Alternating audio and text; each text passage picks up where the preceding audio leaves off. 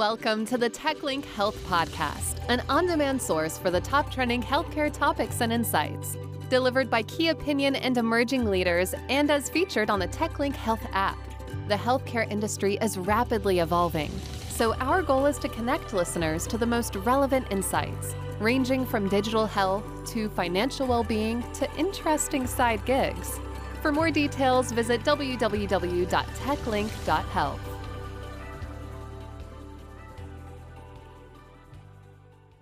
Well, hello, everyone, and welcome back to the TechLink Health Podcast. I am Justine Reese, and today's episode is a continuation of our TechLink Wealth series and focuses on the importance of social impact investing with a particular spotlight on the economics of health and happiness. This episode's guest is Prantik Mazumdar, an entrepreneur and venture investor who acts as a digital transformation catalyst in organizations to drive sustainable change and impact. Previously, Prantik has been a part of successful venture exits within the digital marketing domain, and he is currently serving as the managing director of the CXM group at Dentsu Singapore. He is a regular columnist for Marketing Magazine, Campaign Asia, Economic Times, Business Times on all things digital transformation.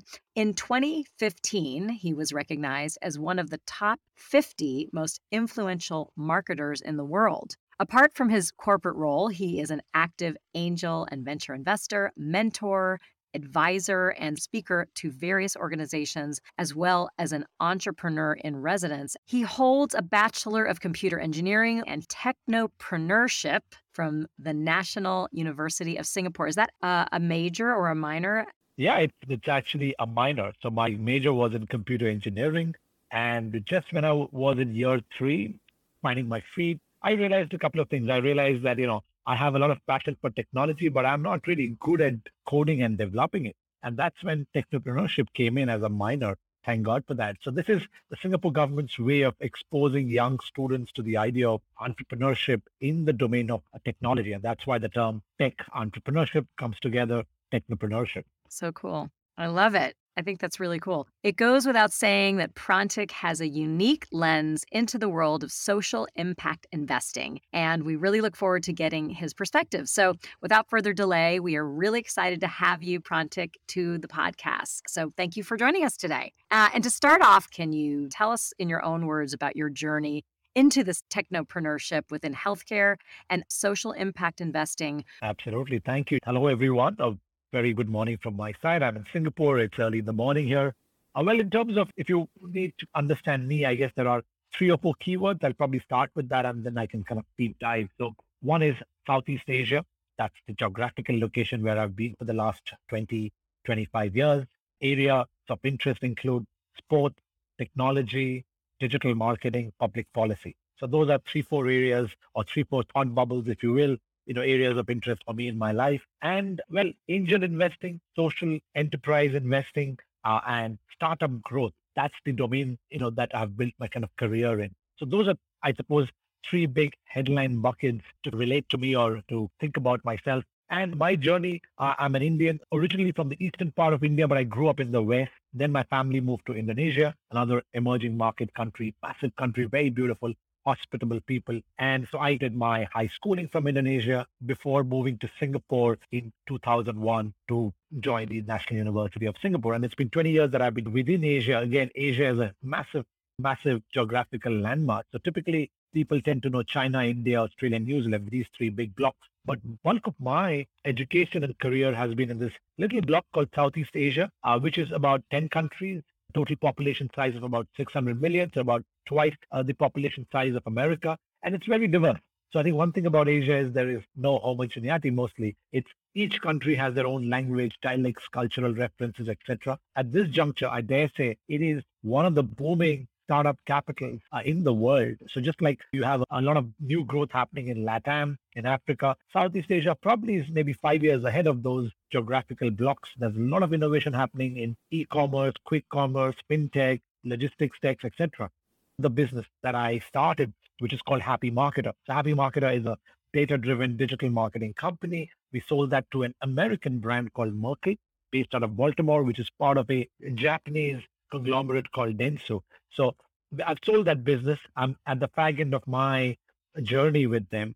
In parallel, I spent a lot of time with founders and entrepreneurs as an investor and advisor. So as you see, my life is spread across APAC. I started my career with the government, worked for two small medium businesses before starting up on my own, and then uh, selling it to a large conglomerate. So the common thread is Southeast Asia, data-driven marketing, startups, and investing. So over the last 20 years, I've done different things in different markets, but what's the common string that kind of connects everything is those three elements. So hopefully that gives you a bit of clarity and bit of perspective on my life, my journey. Yeah, definitely. And based on your background, it's quite apparent that many of your efforts have been geared toward driving societal change through technopreneurial endeavors. So, what is your point of view on the economics of health and happiness and entrepreneurship? And how does this factor into your work in the social impact investing space? Yeah, that's a very interesting one. So, I think something that's been very close to my heart is I kind of sum it up as equitable opportunity. And I think that stems from two things. It stems from me having a fairly, you know, decent childhood, uh, upbringing, and I had a fairly comfortable life across India, Indonesia, uh, and Singapore. So I think it stems from a bit of privilege that what uh, when I was born or when I grew up, I guess the dice rolled out on the right side. And over time, what I've realized is a lot of where I may be or where my colleagues, peers, or friends may be it's probably because of this access to equitable opportunity, access to privilege. And but that's not the case for most people, at least in Asia. In Asia, there's still a lot of poverty, still access to basic infrastructure, water, electricity, internet, education, healthcare is still very, very nascent. So the more I think about it, I realize if only more people had access to equitable opportunity, you never know what sort of potential and what sort of magic could we see in the world. So that's a bit of a backdrop of you know my lens or my perspective on uh, whether be it healthcare opportunity, be it education, be it access to technology. So now that I've kind of you know got into a stage in my career where I've done different things, I have uh, grown and sold a business. I've spent 20 plus years in this part of the world. Something that's very close to my heart, like I was saying, is I want to deep dive into areas of health tech and ed tech from a perspective of uh, scaling ventures which are doing good at the same time are commercially successful. So that's where my journey in the last two, three years, I've been spending a lot of time with entrepreneurs in the ed tech, in the health tech, in the fintech space, who are, of course, commercially driven, but at the same time, they are focused on inclusivity, diversity, equity. They are trying to, you know, do good for the social structure in APAC. Uh, and I'm quite privileged to be working with them as advisors or investors. So yeah, that's my perspective on uh, equitable opportunity and how can we do good, meaningful work, do good whilst striving for commercial success. And I'm just curious too how you saw the because we've sort of been talking about this with all our guests in different areas of entrepreneurship and healthcare and mental wellness and everything, how the pandemic affected what you were doing two years ago. How did that change in the last two years? And is it morphing into something else now again? Or is it going back to what it was two years ago? Good news is it's not kind of going back. And I guess that's the beauty of time. I mean, whether we like it or not, nothing ever goes back. I don't believe. And time only moves forward, and hence we need to move forward. There is nothing called going back to pre pandemic life. And I guess that's good because any such event is a catalytic event. And I think it, it's done a couple of things. It, it gave me a lot more time to think about these things.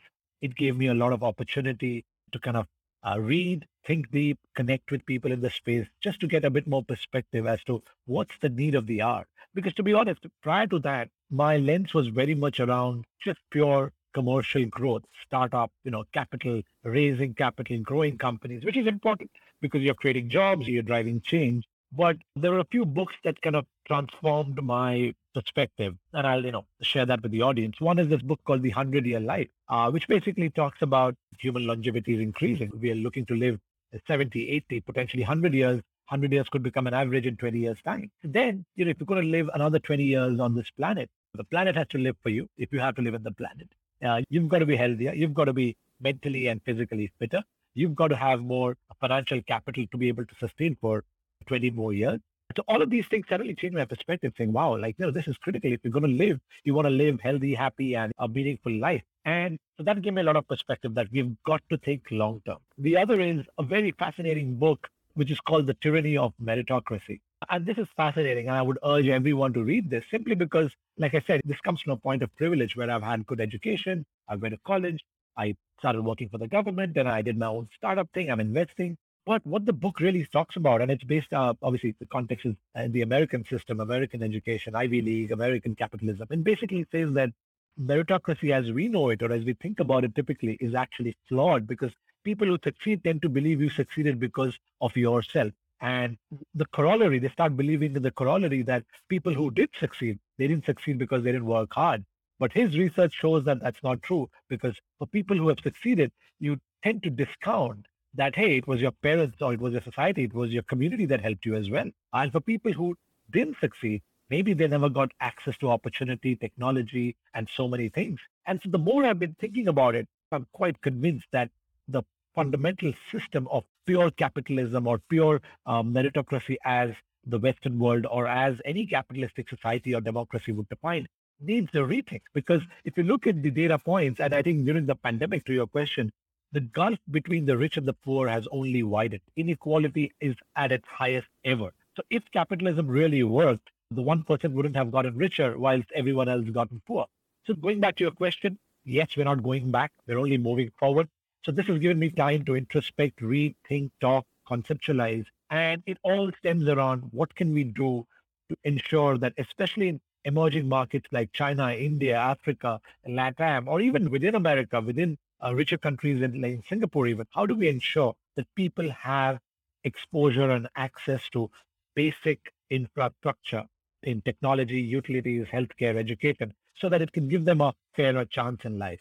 Good. Well, so let's get back to the the opportunities in the Asian markets. So, with regards to healthcare industry in the U.S., one strategy for creating health equity has been centered around social determinants of health. So, what is your perspective on the strategy with regards to some of the investment opportunities in Asia markets uh, versus other markets? I, I do keep a tab on you know what's going on in the Western world, obviously. But if I look at the Asian market, I think first and foremost, the solutions have to cater to the local markets. And when I say local, I don't even mean Asia because the reality is there is no one Asia. Indonesia is very different from Philippines to India to China. So I think we've got to have horses for courses. In terms of solutions or investment focus, what am I seeing in this market? So I think the last five years, there's been a wave of telemedicine, right? In Singapore, in India, in China. It's pretty much thanks to the pandemic, it's accepted. And given the proliferation of mobile devices, I think I haven't visited a, a general practitioner in, in real life in the last two to three years. Everything happens virtually. I get my medicines, I get my medical certificate, everything happens digitally, which is great. But I think what I'm seeing is the, the other few areas of investment that I'm seeing. One is, of course, the whole vaccine science. It's phenomenal what the Pfizer's, Moderna's, and the BioNTechs have done in that short period of time. And I'm seeing that because Singapore is very good in attracting some of these large multinational companies to set up research and development bases here.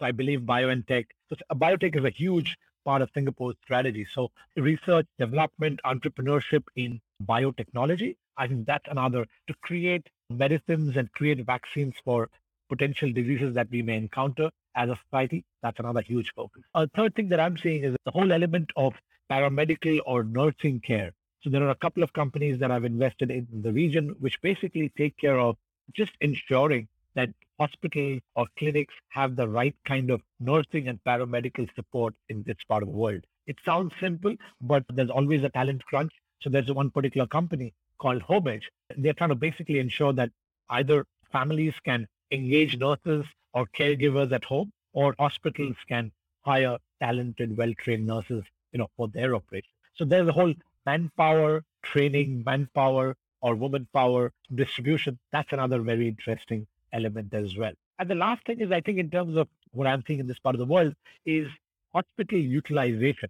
Like in India, for example, there's a unicorn. Uh, there, uh, there are a couple of other companies in Singapore as well. But basically saying the private hospitals have a lot of capacity, which may not be put to good use. What can we do to ensure that government or public hospitals can actually think of it like an Airbnb for hospitals. So if someone has extra medical devices or extra medical free operating theater for today, and if there's demand at a particular time, can they rent it? Can they utilize it? So th- these are the broad themes that I'm seeing in this part of the world: telemedicine, biotechnology, manpower training and deployment, and utilization of medical resources. Uh, on the telemedicine side, I was fortunate to be part of a couple of opportunities. For example, even in the area of uh, pathological testing, I think it's amazing to see in markets like India, China. Like, I don't think my parents have visited a lab to get any of their health checkups done in the last four or five years.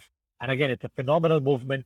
Someone comes home, takes pretty much all your tests, goes back to the lab, does the processing, and your results are up on the cloud on your mobile device. That's amazing, like the concierge service. So let's talk about the future a little bit, okay? So, in more recent trends, there are two topics of interest the metaverse and cryptocurrencies. While on one hand, there's advances in technology to create more meaningful digital experiences, on the other hand, many parts of the world are still in the developmental phases with regards to capitalizing on emerging technologies. So, from a venture capitalist lens focused on healthcare, education, and employability, what is your perspective and how can we move to close gaps and become more connected? Yeah, I mean, from my lens, I'm quite excited about the metaverse. In fact, uh, just a few months ago, I had the good opportunity of just immersing myself and trying out a Oculus lens. And I think my realization was beyond the entertainment, the gaming, and social networking, I think there are some fantastic use cases for education and healthcare. For example, I was talking to someone yesterday from uh, a very large uh, pharmaceutical company, and they were saying they're using the AR VR headsets to train their staff as who are working remotely, so that when they come come back to the workforce, they know exactly where the labs are, they know exactly where the bottles are kept, they know exactly where the syringes are. So it's pretty interesting that they're using immersive technology to train their staff who are working from home across the world. So that's a very simplistic but a very pragmatic use case. I have heard of surgeons who are basically rehearsing their surgeries and operations using HoloLens or using metaverse technology, saying, hey, before I actually get to the operating theater, can I do a trial surgery? Because if you're going to be cutting open a human being, you don't have a second chance. But on the metaverse, you could. These are two examples in the healthcare space. On the education, likewise, think of democratizing education because I've always believed that why should only a few thousand people go to Harvard? Why can't Harvard come to a billion students around the world? Someone in Afghanistan, someone in Singapore, right? To me, I genuinely believe yes, you should make money. Yes, the brand matters, but at the end of the day, education is of no good use if it can't reach or if it can't serve a larger population. So I think with technology, with devices, I hope one fine day a kid in Afghanistan could wear a headset and uh, sit in uh, Caltech or Harvard. Yeah, I do too, especially with the price of college, and I have a college age kid ready to do exactly. that. um, all right. So, um, and I don't know if we got too much into the cryptocurrencies in terms of investing. I, I I must admit, I'm a novice in the crypto. I've just started investing, uh, you know, in Bit, Bitcoin and a few other coins just about a year ago. If you ask me, do I completely understand? Answer is no. I'm probably in, in the speculative FOMO category. But I will say though, what I'm excited about is in the underlying blockchain technology. So crypto is an example of blockchain. Uh, blockchain, I think, to me, has massive use cases in every industry, including healthcare, because it is again about bringing in transparency. It is about distributing resources. It's about collaboration. So I, for example, right, uh, there's a company that I invested in which uses blockchain to give out certification. Now the certifications could be, you know, in education. They're also working with hospitals to give out certificates to nurses and doctors who are constantly getting upgraded. And emerging markets, there's a huge issue of a forged or fake certificate. But with blockchain, you can't really do that because it's on the blockchain. It's much, much harder to uh, kind of replicate or forge a certificate. So that's again a very simplistic use case. Likewise, drug research. Blockchain is allowing them to share their research, share their findings with doctors around the world, with medical practitioners around the world, because they're trying to solve for two things. They said, look, in the research world, it's competitive. Typically, every scientist wants to keep their research to themselves. But thanks to blockchain technology, they've been able to collaborate, peer review, and there's good value in that. And the other one is even for medical practitioners, one of the challenges, my wife's a doctor, one of the challenges is how do you ensure that all the R&D that's happening, all the research papers that are being written, how can that information be transmitted to the practitioners on the ground? Because just because they've done an MBBS or a, a master's or an internship five, ten years ago doesn't mean they're constantly getting updated, just the way our mobile phones have a software update. So again, technology and with blockchain uh, based collaboration, I see a potential for greater collaboration amongst researchers and doctors in the medical uh, fraternity using blockchain. So coming back to crypto, I'm sure crypto as a currency can be used for decentralized investment, but I don't really have a very strong uh, perspective on that. But the underlying technology of blockchain, I think there are already existing use cases. All right, so let's talk about the rising cost of healthcare and, and accessibility globally. Certainly, when you think about the future of healthcare with regards to quality of treatment and cost, what technologies are most attractive as investments today? And how will this change in the future? Yeah, this is a topic close to my heart because I've done some advisory work and investments in the insurtech space. And, the companies that I have been working with, their thesis or their motto has been how do I democratize or how do I bring access to preventive healthcare? Because most of healthcare, if you look at it, is what happens when someone gets sick. But I think that you could have technology to let people or encourage people to lead a healthier lifestyle and not get sick. So I think preventive medicine to me is massive. And it's a bit counterintuitive because if you're in the pharma or the healthcare space, if you just take a commercial lens, one could argue that industry would want people to fall sick so that they can keep buying medicine. But there's a counter argument saying, hey, can we have technology that allows people to lead healthier lives? And there comes in two sorts of industries or mini industries or companies that I've been working with. One is food. So we're seeing the rise of the likes of Beyond Meat and Impossible and vegan food, obviously, which are sustainable, good for the environment, and potentially good for health as well. So one is food science, biotech, I think, which is going to be massive. Even in APAC, we see the likes of Oatly, Impossible, Beyond. They're doing some phenomenal work. Singapore in itself has a plan for 2030 to kind of create their own lab-based food. One is for sustainability. The other is for food independence because Singapore is a small country. Uh, it doesn't have its own agriculture. So if they can produce their own food in labs, which is delicious and nothing like it. So there are a couple of companies, for example, one which does alternative egg protein from plants. I've been working with them uh, as well. It's phenomenal. So food is one. The other is insurtech. So for example, I work with a company called Activo Labs. What they have done is they've said the world has about six and a half billion of these smartphones. Not everyone can afford a Fitbit, but everyone probably has or will have a smartphone at some point in time. Their technology, they've figured a model where just based on the data that the smartphone collects when it's in our hands or pockets or on our desks, they're able to give you a daily, what they call an Activo score, which essentially tells you how healthy you are based on your voice cords, based on your physical movements, based on your eye movements, etc. Privacy concerns notwithstanding, it's been phenomenal because they've been working with insurance companies to help them identify healthier cohorts. So what they're doing is they're working with insurance brands who are basically saying, hey, Prantik, you know what? Your Activo score is 70. If you can get it up to 90, 100 being the healthiest, you know what? I'll reduce your insurance premiums. So you're kind of working with people, A, telling them how healthy they are or they are not vis-a-vis your cohort. And you're giving them a chance, you're incentivizing and educating them to give them a chance to improve their health score so that hopefully they get better premiums. And that's one smart way of reducing premium costs. So food science in terms of alternate protein, insurtech uh, opportunities, I think these are two ways so my interest is really on, like I said, 100 year life. I rather have people live for 80 years in a healthy manner than live for 100 years as a sick person. And that's where preventive medicine, I think, to me is more important than post. Excellent. So to wrap up, um, any last words for those interested in staying connected to the next wave of innovations within healthcare?